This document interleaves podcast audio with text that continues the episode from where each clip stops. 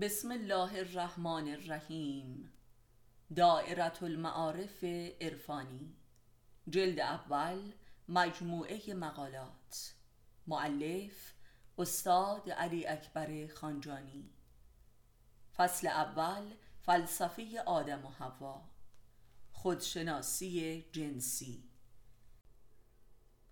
مردان زن زلیل و زنان مرد زلیل.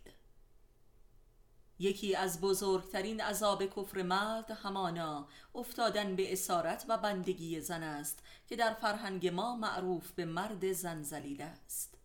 این زن زلیلان بر حسب ظاهر رفتار قلدر منشانه ای نسبت به زن خود بروز می دهند و چه بسا زبانی حتاک و دست به زن هم دارند که به نوعی انتقام جویی از این اسارت و ذلت است و نیز پنهان داشتن این واقعیت از چشم دیگران.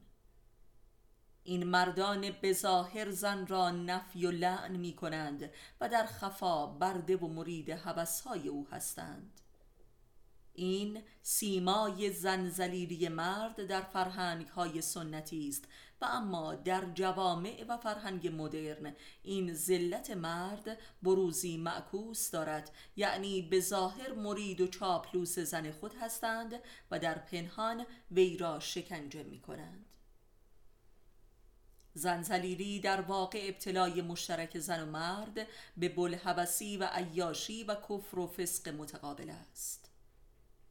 زنانی که در زندگی با این نوع مردان قرار دارند نیز زنان مرد زلیل می باشند و همان واکنش دوگانه را بسته به شرایط اجتماعی بروز می دهند. یعنی یا به ظاهر مطیع و چاپلوس مرد هستند و در خفا انتقام می گیرند و یا بالعکس هر مرد زن زلیلی با یک زن مرد زلیل زندگی می کند